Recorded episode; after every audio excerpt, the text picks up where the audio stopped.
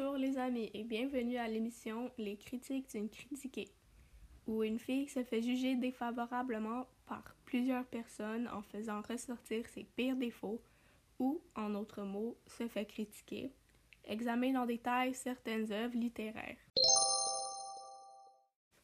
Aujourd'hui, je vais parler de la pièce de théâtre Zone de Marcel Dubé.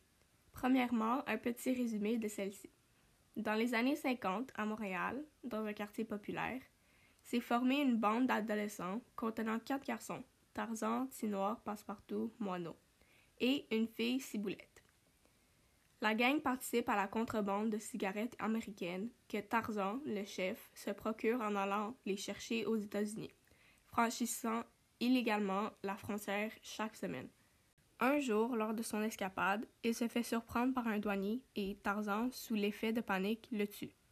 En retournant à leur repère, il se fait suivre par la police et il emmène les adolescents en interrogatoire sur leurs activités illégales. Les membres de la gang mènent les policiers sur une fausse piste, mais Passepartout les trahit et révèle leurs secrets.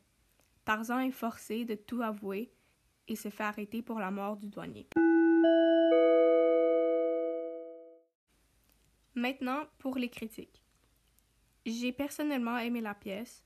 J'ai trouvé que l'œuvre et la situation étaient vraisemblables, car pendant les années 50, plusieurs jeunes travaillaient encore dans les usines pour aider leur famille avec des problèmes d'argent. Aussi que la plupart du temps, les gens d'une gang se donnent un autre nom, comme Tarzan, Ciboulette, Passepartout, Tinoir et Mono. Les membres d'une gang sont comme une famille et ils se protègent quoi qu'il arrive.